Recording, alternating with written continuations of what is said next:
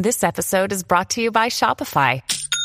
Forget the frustration of picking commerce platforms when you switch your business to Shopify, the global commerce platform that supercharges your selling wherever you sell. With Shopify, you'll harness the same intuitive features, trusted apps, and powerful analytics used by the world's leading brands. Sign up today for your $1 per month trial period at shopify.com slash tech, all lowercase. That's shopify.com slash tech.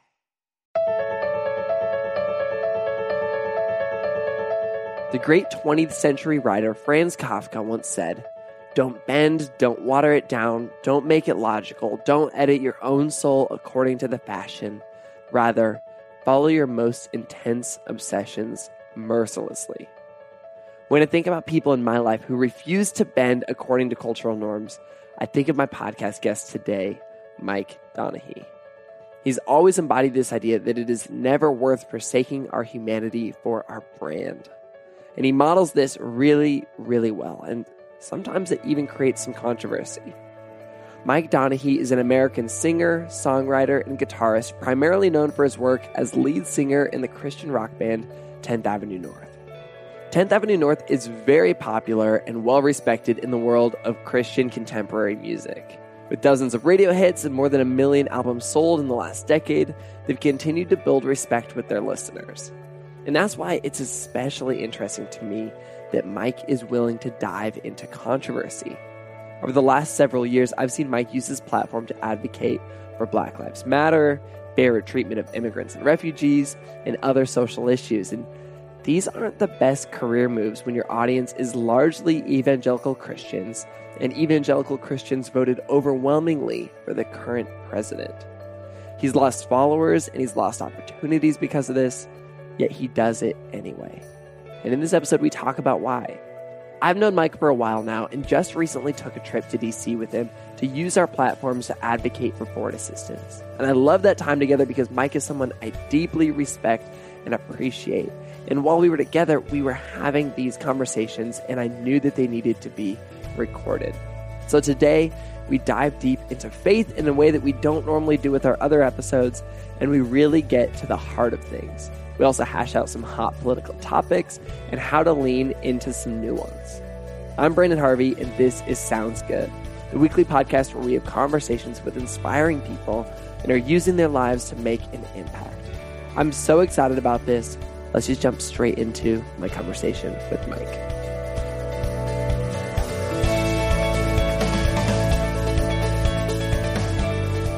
Mike, thanks so much for coming into the studio today. Thanks, Branden. Um, you and I first met in Portland, Oregon, backstage uh, before one of your shows.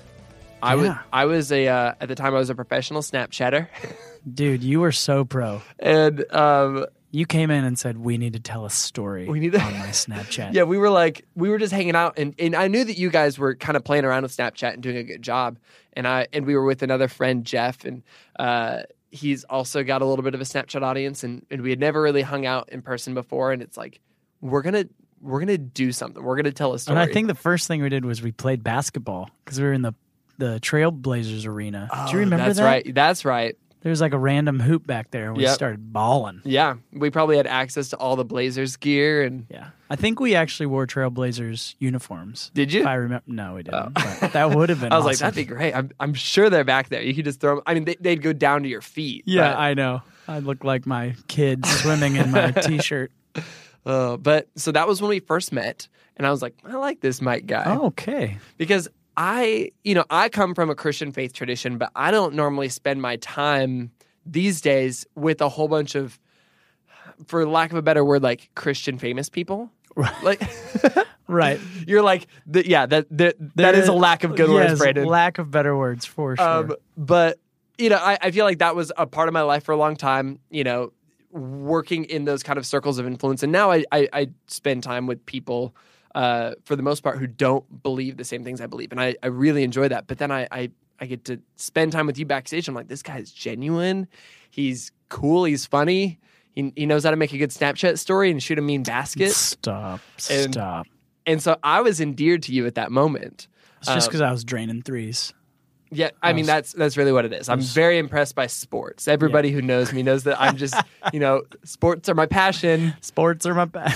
I like sports and I don't care Is who that the knows. subcategory of your podcast? Yes, yeah. It's yeah, it's the segment that comes on if you l- listen to the end after the credits. I know a lot of people dip out, but Sports are my passion. sports are my passion. But with all this said, I don't I don't know that much about how you got into the world of music. So I want to start there. Yeah. Where I want to go with this conversation is ultimately I want to talk down the road about how you use your unique platform in this position in the community that you work in to kind of move the needle and talk about social issues and talk about things that make a difference. But first off, Right. before we get there, when did you get started with your band Oh, great question. or even music? Yeah, I'm a late bloomer to the uh, to the music Really? situation. Yeah, I I had no interest in music whatsoever until my senior year of high school. Uh, we were actually we had an unscheduled soccer game. I grew up in Northern Virginia, Okay. and so they sent us home in the middle of the day to get our soccer uniforms. And we were driving back, and my buddy was driving the car, and he caught the edge of the road, overcorrected. We flipped the car like five or six times at 50 miles an hour. And I wasn't wearing my seatbelt, so I got thrown out of the car. What? And I hit the pavement, broke my back in two places, broke my face, ripped my ear off. Uh, yeah, I had can no the scars. idea. There's scars up there, and uh, I flatlined five times on the way to the hospital. You're the smiling as you tell me this. It's crazy. Well, it's just crazy because I don't really remember any of it. Yeah. you know. And I remember a mailbox smashing the windshield as we slid off the road. Man. And um, anyway, I had to wait, lay on my back for about two months, and that's when I said, "Man, I'm so bored." Mom, Dad, will you get me a guitar? And they got me a guitar that Christmas. And you just played it flat. And I. I literally sat in my room for hours and hours and hours and just made excruciatingly horrible noises from the guitar. I remember that that winter during basketball season um, because I actually ended up making a full recovery and even played basketball that winter. But I remember I'd now picked up the guitar. I remember one time we were waiting for the girls' varsity game to be done, and we were sitting in the bleachers, and I was practicing my guitar, and the ref yelled over at me and said, "You need to stop that. It's distracting and ungodly." And it sounded like cats dying. The noises I was making from the guitar. So and so then you pivoted the other way around. You're like, I'm going to make only godly music. no, no, Just I, kidding, just kidding. I literally I got to college and I just started playing guitar with a bunch of friends outside, sitting, you know, Yeah. kum- kumbaya hippie style, Totally. in the grass, Like exactly what you're supposed to do in college. exactly. And uh, mostly, I was just trying to impress girls with my guitar. That's why you do it. Yeah. And, yeah. And in the meantime, fell in love with music and fell in love with writing songs and met the guys in my band my freshman year. We started practicing in our dorm room. Yeah. So. Wow. And then at what point did you kind of know that this, you know, band of, of guys that you met your freshman year, when did you know that that was starting to take off? taking off is a tough thing to gauge, isn't it? Yeah. Because in some ways, we all think we're taking off, and in some ways, we never think we're taking off. Does that make sense? Totally. But I think that when I finally thought, oh man, I think I could do this full time Hmm. was when we signed a record deal. I was like, well, other people actually believe in this now. Yeah, so people are, are spending money to make sure Yeah. that this is a thing. How old were you when that happened? that was 10 years ago, 10 years ago. Mm-hmm. Man. 11 years ago. And how many years out of college were you? Uh, let's see. Graduated, carry the two. Uh, that was four years out of college. Four years out of college. Wow. So you did that for four years in college, four years out of college, then got signed. Yes. What did you do in that interim period? How were you making money? Yeah, I was working at a church part time, uh, leading a performing arts group for high schoolers. We actually wrote and directed our own musicals. Wow. which was fairly ambitious and terrifying and a lot of fun. And then I played music for a college service and a young adult service and that kind of thing. And then we would play. Um, basically, we would do that Sunday through Thursday, and then Friday and Saturday every week we would go and drive and play different places in Florida. Oh dang. Oh yeah, Wow. all, all night, baby. And I mean, it's not like that necessarily slowed down once you uh once you sign the label because at that point you probably start touring a lot. Oh yeah, totally changed, right? So we were used to kind of doing anywhere we played was like a friend of a friend. We always Got knew it. who we were playing for. So getting signed was actually pretty strange, jumping on a tour and being in a new city every night of the week. That was we had been doing the band for 8 years and had never really done that. Hmm. And um so it was a pretty big wake up call. I ate a lot of bologna sandwiches. so many. When you started the band, which have we mentioned the name of it yet? No, I don't think so. uh, your band is 10th Avenue North. 10th Avenue North. Um, It's a terrible name. it's I don't know. I like it. Well, you know, my mom likes it Well, and you like it. I think you're the only two people we'll I've take met. it. Um, me and your mom are in a, a very unique fan club. Um, Yes. But wh- wait, where does the name come from? It was just the name of the street we lived off in college. That's funny. It's literally we couldn't agree on anything. That's the reason that's You're the like name. the only thing that brings us together is Yes. that we're in this band and we lived on this street. Yeah, we're on this street. I, I remember we had, you know, tossed around 500 band names. I said, "How about 10th Avenue North?" And everyone said, "Fine, we'll change it It's later. reluctant. we'll change it later." Ugh, that's so funny. And then as you were creating 10th Avenue North, did you have like a mission in mind? Were you like, we want to do this thing? Like, were, were you, was there anything in particular that you're like, I want to do this thing because I'm not seeing it? Okay, yeah. So at first, I just really enjoyed music and I really loved the attention I got. Great. I mean, I appreciate that honesty. let's be honest. Being in a band, you get applauded just for showing up to work. yeah. Where else is that the case? you know? And you can screw up. It's like a, a baseball player you get applauded, but then you better you better hit one out of the That's park. That's funny. You know, me, I like show up. I'm going to start a band. That's Yeah, great. it's- That's really good. Ryan Adams historically just like stops playing just because he doesn't feel like going on, you know? Anyway, so originally I just wanted to be applauded.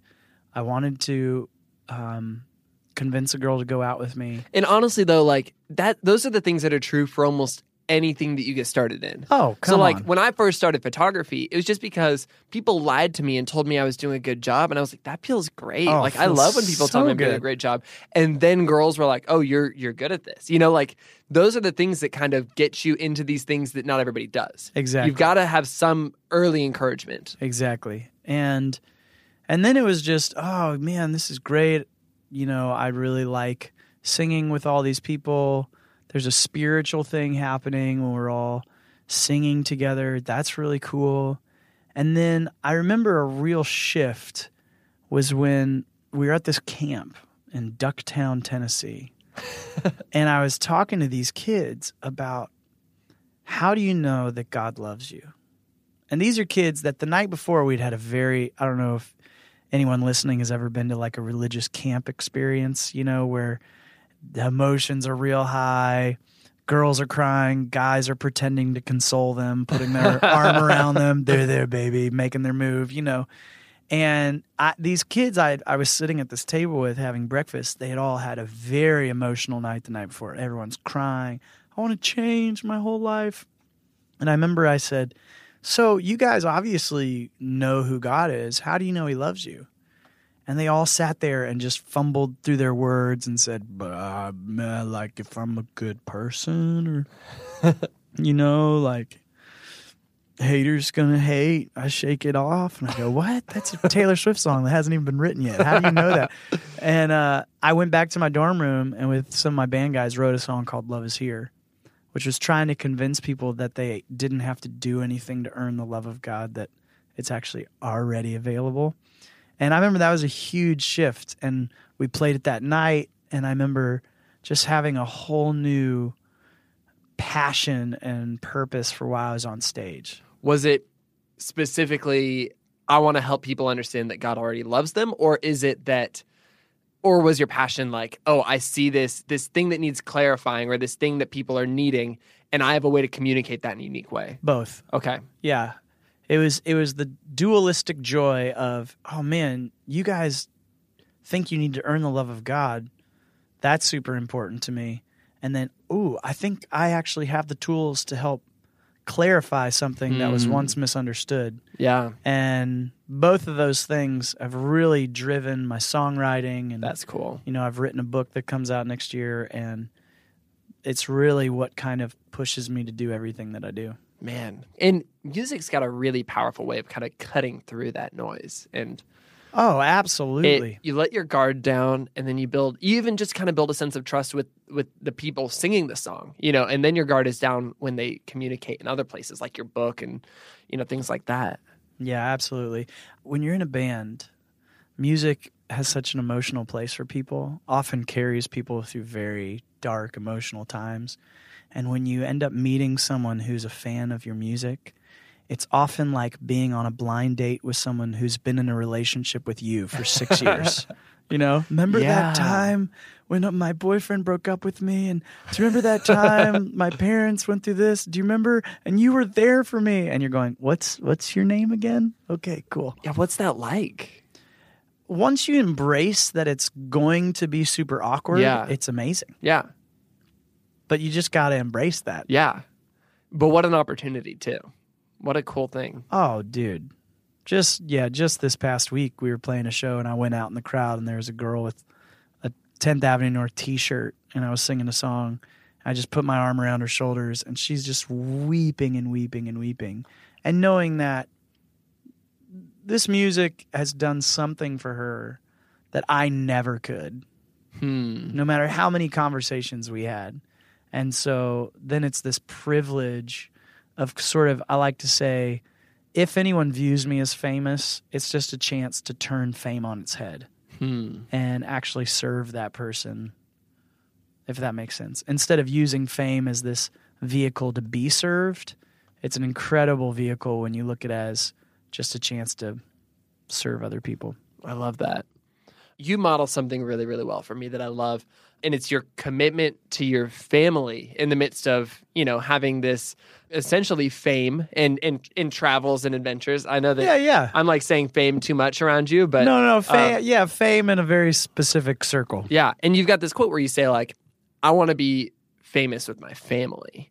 Um, Oh, yeah. and tell me a little bit more about that and kind of when your family came into the equation with with the band and how you've kind of balanced these two things that you know can, can really push each other apart just because of the time spent and the energy and emotion spent. Yeah, no, that's exactly right. Well, my friend Bob, he's the one who says, Are you busy impressing strangers or are you famous with your family? Mm. And that hits pretty hard. And it hit really hard about two years ago. Up until that point, being in the band and having my family, oftentimes my family came on the road. And so it actually helped us be together even more. And then my girls, I have four daughters, by the way. That's Which- a lot of it's a lot of ladies. It's a lot of estrogen in the house. Having four daughters is great. Just means someone's always crying, and it's usually me.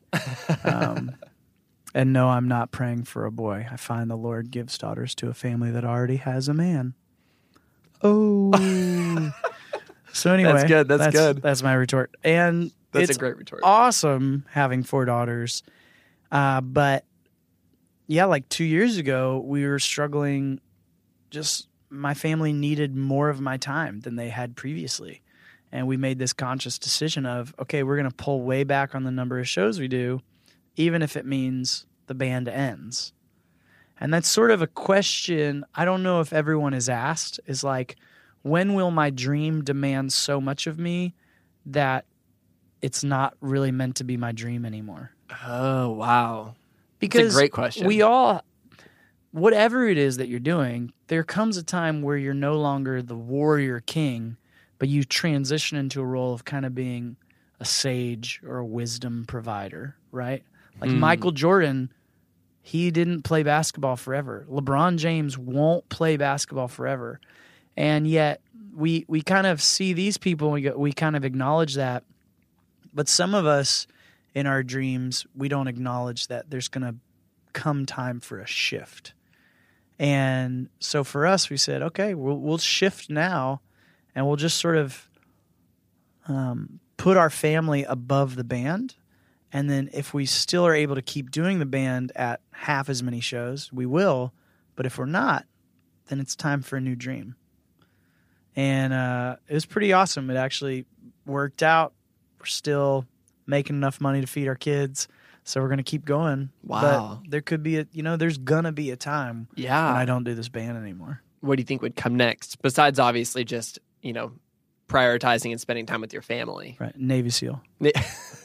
Why are you laughing? I hear that. I hear that this age is a good time to kind of get into They- that. yeah, they say you should start around 40. It's a great time to start learning how to hold your breath for 10 miles or whatever it is. No, I, I don't know. I I think that's part of the reason I wrote a book and Yeah. because my great passion isn't necessarily to strum the guitar. My great passion is to communicate and to see revelation on people's faces. Hmm. And that can look like a whole lot of different things. That's interesting, and it, it kind of brings me around to this thing that you know I first took notice of it a few years ago. I was following you online, and that was probably the best way that I was keeping in touch with what you were doing. And you shared something. I think it was in the middle of. It was probably a year after Ferguson, Missouri, and I think you shared essentially a post around Black Lives Matter. Yeah. And that was in essentially direct contradiction to a lot of what I was seeing from the evangelical Christian world. And I, right around the time of Ferguson, was when I was really deconstructing race and my own privilege and my own experience. And so I had kind of come out on this other side of being like, wow, like people of color in this country aren't experiencing things you know the way that i am and i'm living with a sense of privilege and i get to use this to advocate for you know people who aren't experiencing this privilege and then when i would share things online the pushback the main pushback i was getting was from people in the evangelical christian world you know they were all lives mattering me and and dismissing these ideas and felt very very surprising but also not surprising Right. and then I see you, somebody who you know is the frontman of a of a popular band that's probably almost exclusively listened to by people of faith, maybe white people of faith. I don't know. And you are willing to have a conversation about Black Lives Matter. Mm-hmm. I deeply admired your ability to to to step up and have that conversation, but I I know that that was an intentional choice and a difficult thing, and I couldn't find the post, but I'm sure you got a lot of comments. Oh man. Uh, Any well, yeah, sadly, for whatever reason, um, Christian musician artists um, have kept very silent on political things. And I only take that to be part of the reason is Christian music it's a weird category anyway. It's the only lyrically defined genre besides instrumental, I guess.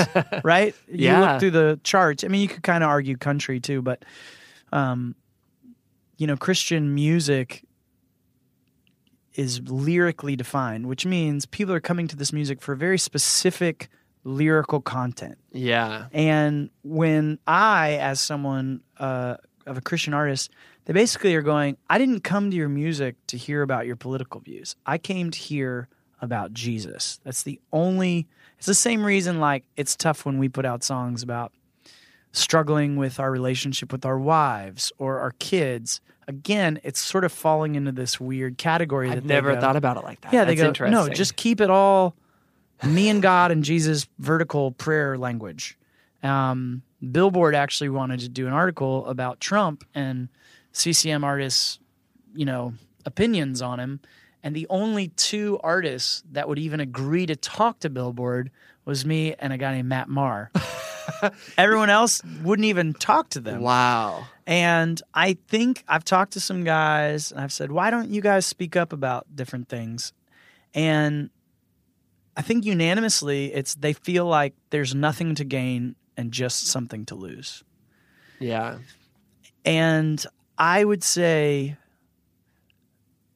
no and yes. You will definitely lose more than you gain. But when I look at Jesus, that's how he used his power. He looked at it as a chance of losing more than he gained. Right? Like if Jesus really did give his life for all the sinners, right? If that happened, then he got the most unfair deal ever because like if he really was God and he really gave his life for me, I can never repay him. Right? Like he's already in the red on that exchange. and so then as an artist, it's like, oh no, even maybe God would even call me to give up some of my influence to speak the truth. And that's tough, especially in like social media fame. Social media numbers is power, right? And we all want power. So to give up some of our power that we could leverage just to speak the truth for people that are just going to unfollow us and not listen to us anyway, it feels like what's the point? I get Yeah. it. But even you saying, "Man, I saw that and it struck a chord with me." It reminds me that again, Jesus really just influenced 12 people and that was enough to change the world. So, Mm. Yeah, I, I deeply appreciate you taking that choice because it, it's it's a lot more for you to say Black Lives Matter, you know this this you know now highly politicized idea with your community than it is for me and my community necessarily. right. Um, and it, it is this weird balance though, because I'm constantly thinking about this, this idea that maybe, maybe if I just don't post this thing this time, then I'll keep more followers, and then I'll have the ability to influence them for something else later. And right. Well, that the, the point of no return. That's what we're all trying to figure out. is yeah, when I speak, the problem is we live in a time where everyone's information streams is becoming increasingly curated, right? Facebook is doing algorithms all the time, things you look at, things you like, things you don't like, and it's getting harder and harder to even come in contact with a view that opposes you. Yeah, So as a musician, I'm sort of this rogue element in someone's Instagram feed, right? Where if they only listen to Fox or they only listen to CNN, I could be that one voice that sneaks in there and gives the opposing view. And then you're saying what I'm saying is that, well, but what good is it to confront people's ideas if they're just going to unfollow me and not listen to me anymore? yeah, So you're always sort of walking that that balance of, you know, how much can I push them? because I just don't want to. I don't want to be preaching to the choir at the end of the day. Like I'm not helping. I'm not moving the needle if I'm just talking to people who already agree with me. Right. But if I move the needle at the sacrifice of ceasing to be a person and only becoming a brand, Yeah, it's not worth it. Yeah. Like, tell I- me more about that idea. Well, I just feel like as a musician, I'm sure you experience it somewhat on like as like a social media celebrity is there comes a a tipping point where you're no longer a person, you're the idea of the person that that person has in their head. Yeah, And a lot of our tactics, even people that, you know, you have a hundred followers, we implement these tactics of we're always trying to give people this perception that we're this huge, awesome deal. right? And what happens is is we become less and less a real person. Um, it's like uh, I heard this uh, message one time about the second applause, right? Like I'm an artist, I make a song. There's something beautiful and right for someone to go, "Oh man, that song is amazing. That's beautiful." I actually believe that God in some creative force, we're told that when he made the universe, he kept stepping back and going, "It's so good. That's so good." So applause is even divine, I would argue. But the problem comes when after they applaud that thing you made, that post you did, that song you wrote, then there's the second applause of, oh, he must be so amazing to have been able to write that. I mean, it's like back when we first started, I'd get moms coming up to me going, Are you single? Because I have this daughter. and what is that? That's like, because you wrote this song, you're, I want my daughter to marry you. I mean, that's an extreme, you know, example. but the point being, we have to always level how much of it's like believing your own hype, right? Yeah. It's I'm actually believing the second hallucinatory. Is that a word? Yeah, it feels Th- good. This hallucinatory applause that I actually deserve that. How do you push back against that then? You know, how do you Yeah, you not po- believe it, but then also not live into it? you just post things that you know won't get you a bunch of likes. Literally, I'll post things. I mean, immigration, right?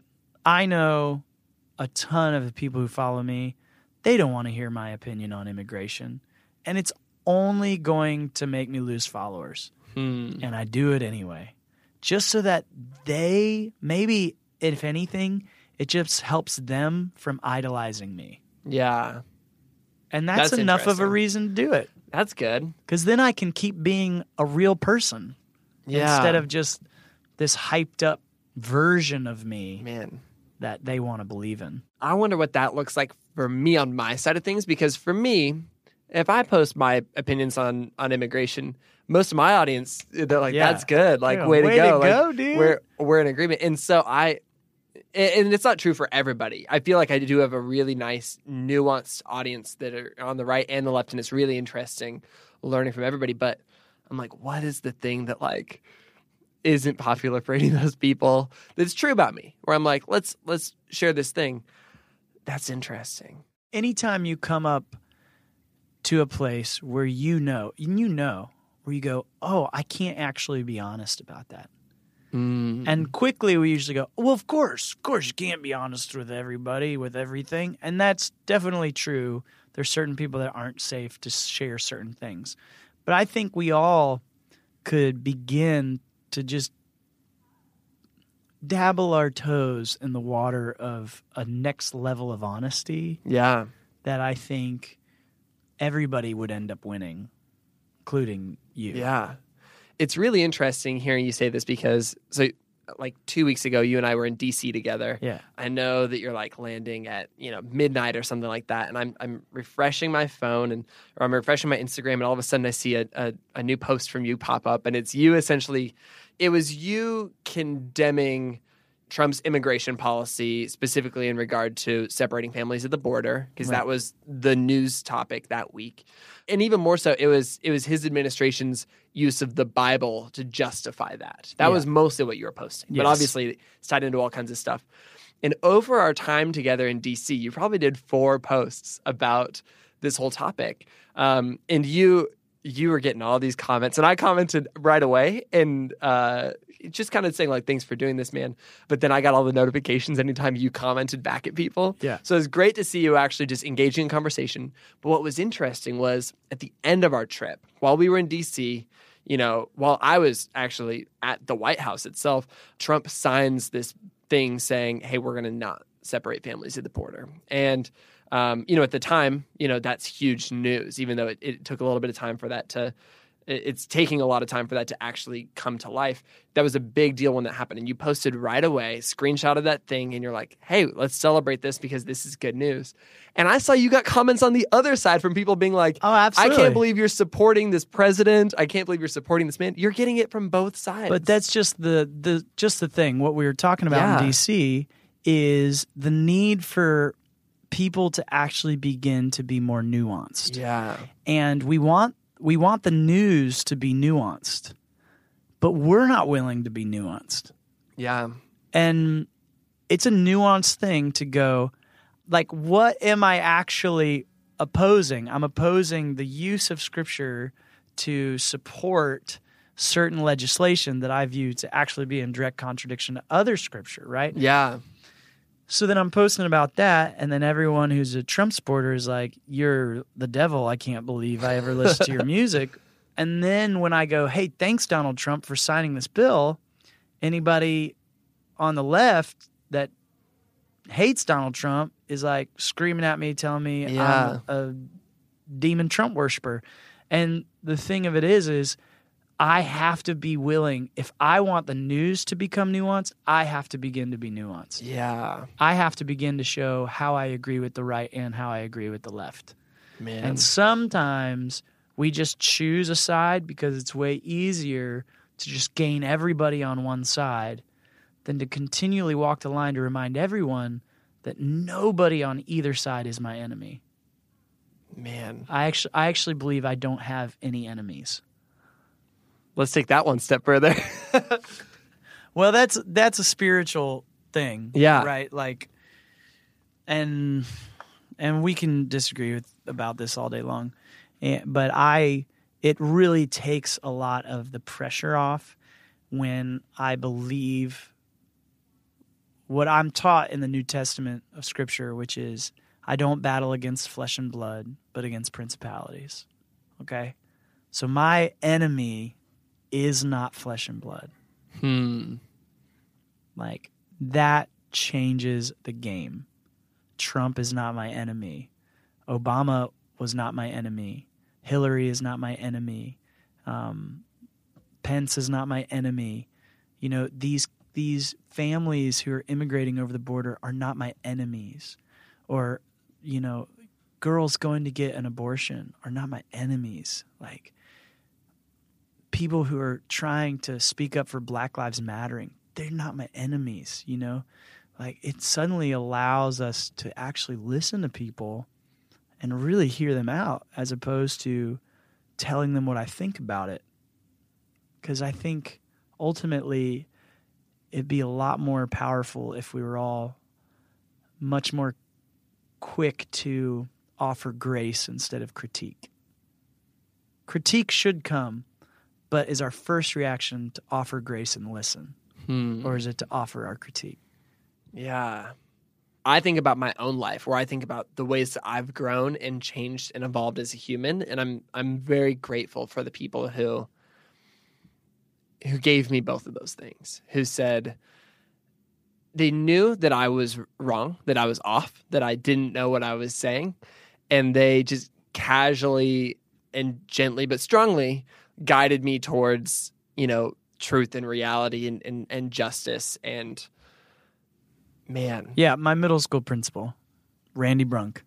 I got sent to the principal's office 42 times when I was in seventh grade. wow I needed so much attention. And I remember one time he caught me with my hand up the candy machine. You know how you used to be able to steal candy out of the bottom row of a candy machine? Maybe you never did that, but used to be able to wiggle your arm up the bottom and like pull the little rings and like make the candy come out. And I remember one time I was stealing out of the bottom of the candy machine and Randy Brunk walked in to the snack room. And I just, you know, look at uh, look up at him just totally caught. and he goes, "Well, Michael, you're telling me your integrity's worth 50 cents. I always thought it was worth more than that." And then he walked out. And can I tell you, I've never stolen anything since that day. wow Not even I remember not even like a little bit of coke out of the machine at Chipotle. You know, I just and Randy Brunk's voice ringing in my head and he didn't come down on me with a bunch of judgment. He just said, "What do you think your integrity is worth?" and you're like it's eight billion dollars and i'm planning the best heist ever it's going to be oceans nine There you go. There you go. oh man wow i like that. It's it's interesting though. That's a very tricky thing to do because part of me is like especially in when we're talking about national issues it's important to be able to say okay no no no no. We can't let this continue any longer. This is an abuse of people's dignity of their humanity while also saying hey maybe the person who is posting this thing on facebook or whatever they they've just got room to grow and they haven't Yeah. had the opportunity to learn or experience what i've experienced It's the it's the Sarah Silverman thing. Did you see what happened What with was her? that? It's a couple months ago. This troll, uh, I shouldn't call him a troll. This guy who was trolling. That's a distinction, right? yeah that's a good Call out the action, not the person. And um, I still have my tendencies. And he was just just saying all sorts of nasty things to her. She reaches out to him, goes, "Hey man, sounds like you're in a lot of pain. What's going on?" And they have this whole back and forth on Twitter. Turns out he's had he's this back issue and he hasn't been able to have surgery for it. She pays for his back surgery. Mm, This dude who is trolling her. And you know, that to me is just good news. uh, that's the stuff that gets me excited is i don't know i love imagining what that looks like when that's not broadcast in the news you know the people who are doing that even though it's not going to get picked up by news outlets everywhere it's not going to get retweeted on twitter how can we do that in a way that's that's not flashy it's not glamorous but it, it that's going to move the needle that person will always listen to you know sarah silverman's thoughts and, and consider it genuinely uh, because she earned that and, and, and gave him the benefit of the doubt. And I bet that that humanized him for her too. You know, I bet it changes the way that she thinks about people who are trolling her online. Yeah, absolutely. Wow. You know, so you talked about you sharing these things on social media as as a way to push back on on that second level of applause. And it's it's helpful for you. Do you feel like it's it's moving the needle for for people? I call myself a follower of Jesus. And what Jesus did was he didn't let anybody off the hook. Nobody. He gave everybody tons of grace. But he also kind of left them looking in a mirror Hmm. of going, okay, now what? What's your move? You know, um, I'm I'm thinking about right now, like, uh, you know, I've talked about immigration and people on the right, you know, immediately hit back and said, "Hey, why don't you ever speak about abortion if you're all about kids' rights?" And I was like, "Well, I I did," and I went back to my Twitter and pointed out there was there was a time where I was calling out I was actually calling out people who were protesting at an abortion clinic. And which see, well, yeah, you're just all on the left. And I was like, well, what did I say? and I said, "Hey, if you're going to protest abortion, I hope your signs say I'm ready to adopt your baby." Hmm. because I think that's what Jesus would have done. He wouldn't have gone, "Hey, let me help you point the finger at what they're doing wrong." He always had a way, especially of the Pharisees who were doing that. Yeah. He had a way of turning the finger back and going, "Okay, how about you? What do you need to work on?" Yeah. And it's like maybe you need to work on some of your compassion for these people, you know. I think So I- honestly, I, hope it's moving. yeah. the needle. Sorry, I no, interrupted you. No, no, no. I, I, I think it is. I just, I'm glad I got to hear you talk about that. Um, and it's interesting that you brought up the Pharisees because if there's one thing kind of encouraging to me about the political climate we live in today, because oftentimes I'm discouraged. I'm, I'm mostly discouraged by people who claim to be Christians being so off base from this Jesus character that, you know, I, I read about and I, I think, you know, acts and, and lives a certain way. And yeah, it's really it's really concerning for me to to see people who are are, are claiming to represent Jesus and and them being the person who probably pushes me away from Jesus the most. Mm. But it's it's delightful looking in the Bible and reading the stories of, you know, Pharisees who are just essentially these religious and governmental leaders who are using their faith to to I don't know, to do what? They were using their power to get more of it. Yeah. as opposed to using your power to give it to, To the powerless. head. Yeah. That, that's actually, if you look in the book of Proverbs, there we're given this sort of weird juxtaposition between justice and gluttony. hmm. Strange, right? Yeah. The wise man is just, the foolish man is gluttonous. Which doesn't seem to be related until you start to think about it. Well, what's what's gluttony? Gluttony is me, me, me, more, more, more, more, more, more, more. Justice is how can I procure safety and good things for you? Hmm. And oftentimes, in order to do that, in order to be a just person, you actually have to say no to your immediate needs. yeah. You got to give it away. Give that to others. Wow.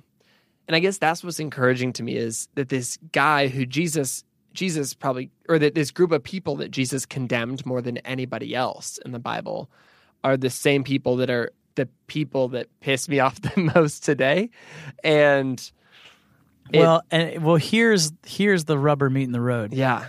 because I'll I'll hear this. Yeah, see, Jesus hated religious people, so he hates the right, and he loved, you know, sinners, so he loves liberal people. Yeah, and that's like not a nuanced The- perspective. yeah, not a nuanced perspective and just flat out wrong. The problem with Jesus is that he hung out with everybody.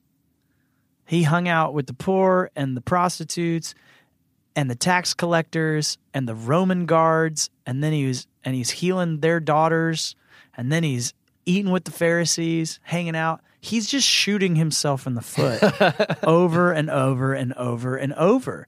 And he refuses to live his life in a way that protects his reputation. Hmm. And I think when this whole conversation is, I refuse to let reputation run my life and decide who I'm going to be. Because chances are my reputation won't be a real version of me and I'll become enslaved to it. wow, that's real. That's, That's, good. That's why people don't speak up about politics because they're afraid of toppling down this glowing reputation that they've spent so many years building. And I just don't think Jesus needs me to care about my reputation. I'm like thinking. My my brain is churning. This is first of all, this is the most faith oriented conversation we've had Sure. on this podcast. Great. The second, it's also the thing where I'm like, it's so encouraging to talk to somebody else who's processing these things and, and living these things out. And I think this is maybe something that so many of us are trying to find this balance of, of just being like, hey, if I post this thing, you know, my uncle's definitely going to comment. Or if I ha- if I bring this thing up at the dinner table on Thanksgiving, like it's going to make things awkward. Or I don't know. It's Be ready to. So for me, like, I understand that when I post, I'm going to lose a lot of traction with a lot of people. So if I post something political in nature that I know is going to cause a bit of a fallout with the people who follow me, I have to then kind of put my big boy pants on and be ready to engage people in a grace filled way. Um, so if you read through the comments, I do my best to not retaliate, to respond, not react, and kind of ask, oh, where did you come to that conclusion? Hmm. How did you get there? And really honor even the people that I feel like are just intent on dishonoring me in that Yeah. moment and help them kind of, it just sort of robs them of a lot of the yeah. ready to fight when I go, oh, I actually, I've heard that. Where did you get that information? Yeah. That's what I try to do because I think it postures my heart in a good way. Yeah, absolutely. But it also, and, and it, yeah, it allows me to be a little bit open uh, while also, I guess, learning where these thoughts are coming from. And, and hopefully, you know, it, and you're right, like you were talking about it earlier, it's kind of turning a mirror towards the other person so that they can kind of see what they're answering. But I just ask questions and questions and questions, and I try not to provide answers. Uh, because I'm like, I just want to know, like, where does this come from? Okay, where does that come from? Where does is, is that thing true? And it, you know, sometimes it unravels things in a beautiful way where people start to change their minds and you get a comment a month later and you know because people are always embarrassed up front and but a month later they're like hey i i actually thought about that and thank you. I don't know it, it's really interesting on that front but oh but on the other hand sometimes people are so rigid and so solid that it's just a good time you know it's just it's a good time to have that back and forth and, and ask questions and and you don't have to be you know when it's like your your your racist uncle or whatever it is like you don't have to be frustrated because you can just go oh i'm just gonna like enjoy this and this person's gonna play this part and i'm gonna i'm gonna ask the questions and play my part and and if they don't play theirs then i you know it, it opens up your heart to not feel like you've got to win this war because it's not you're not it's not a battle it's a it's an opportunity yeah. It's a discourse. it's a discourse. You know, for people who are listening and they they're hearing all of this and and, and they just kind of want to practice this. They want to give this its first try, whether it's sharing something that they've been fearful of sharing or or saying I want to push back on that that second applause. What kind of practical action step would you would you offer everybody, but also probably me, honestly? me. right, right. Well, I would I would filter everything through this one quote first. The, there's a guy named Frederick Buechner who is just a phenomenal writer, and he said, "Your calling is where your great passions, or your deep gladness, is what he said. Your calling is where your deep gladness meets the world's deep needs. Okay? So start with what are you deeply passionate about? Deep gladness, deep passion, right? What are those things? So don't just jump on the hot button issue. Jump on the issues that are deeply passionate to you when they become hot button issues, right? And then be thinking, how do I present this in a way where I feel like it might actually meet needs? Because it'd be easy just to throw out things Yeah. just for the sake of Yeah, grenades. inflammatory, yeah, rhetoric, but to actually go, okay, this is sort of the need I have in mind at the end. You know, I, I mentioned, I said, I dream of a day, this was my tweet about abortion. I dream of a day when protesters no longer hold signs that say abortion is murder, but instead they're holding signs that say, I'll adopt your baby. And down the line, someone posted a link to this story. There's a couple who did that every day. They stood outside an abortion clinic with a sign saying, We want to adopt your baby. And they adopted this girl's baby. and so it was a great chance for me to go, Man, I'm so much more inspired. I had no idea that happened in the world. That's Yeah. a beautiful story. So I think, yeah, approach things in a way where you go, Okay, why am I deeply passionate about this and what need do I see being met through this remark or post or whatever? that last quote really gets me thinking about this idea that when you think about the end result that you want to have, it actually inspires more creativity and it inspires more skill and thoughtfulness to to craft this in a way where you aren't just saying it's not just a bumper sticker. It's not just that you're putting a bumper sticker on your car. It's saying, okay, how can I move the needle here? How can I tell a story that that uh, that communicates this idea? How can I really move the needle? And that's a lot more exciting to me all of a sudden than saying, I just want people to know where I stand. Oh, absolutely. It's it's so much better to be like, come and join me because there's this beautiful story of you know uh, of a of a couple and they they went outside of an abortion clinic and they just said, hey, you, I want to help you in this way, and Yeah, and then and guess works. what? Maybe you'll start talking about it, and then suddenly you're creating um, grants through partners to help couples who want to adopt that don't have the funds to do it. yeah, And suddenly you've created like a fundraising adoption agency. Well, that's actually a practical good yeah, that you said you're super passionate about abortion, like just standing up there going condemning people because why? What's the end result? I don't know. I just need to make people feel bad. Like it's such a more creative solution to go. Let me be a part of what I see as the good. You know, yeah, yeah. Yeah. It's the good you wish to see in the world. You're you're actually creating it instead of, and it is important to speak it into existence to say this is what I dream of. You know, if you're that person, you dream of a day where nobody has an abortion, but maybe it's even more specific. It's like nobody needs to have an abortion because there's not a need because everybody's taken care of and supported. And then you say, okay, well, how am I going to live into this dream? How, how am I going to live into this future that I care about? Right? And that's where things get exciting.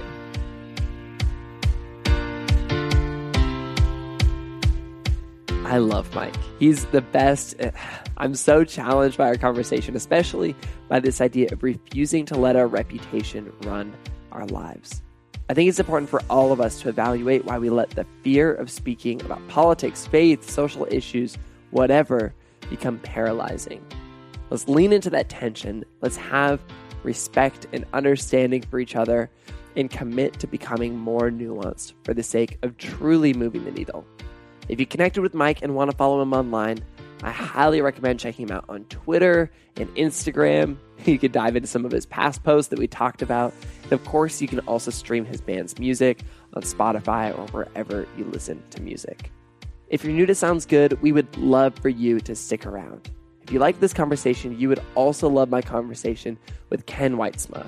He's a pastor who advocates for racial justice, or you'd also love my conversation with the women from the Pantsuit Politics podcast, who are all about advocating for nuance in political conversations.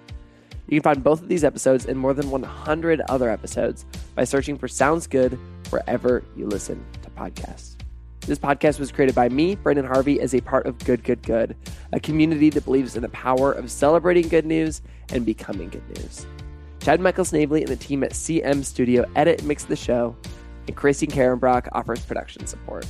You can get lots of hopeful stories on social media by following us everywhere at Good Good Good Co. We also create the Good Newspaper. If you're new and don't know what that is, it's a beautiful quarterly publication that highlights the ideas people, and movements who are doing something about the pain and darkness that they see in the world, rather than just talking about how bad it is. Check it out and see what else we do at Good Good Good at goodgoodgood.co. And on that note, that is a wrap for this week's episode. Go out and remember that sacrificing being a person and only becoming a brand is never worth it and won't truly result in moving the needle for anyone. Hold on to your humanity. Sound good?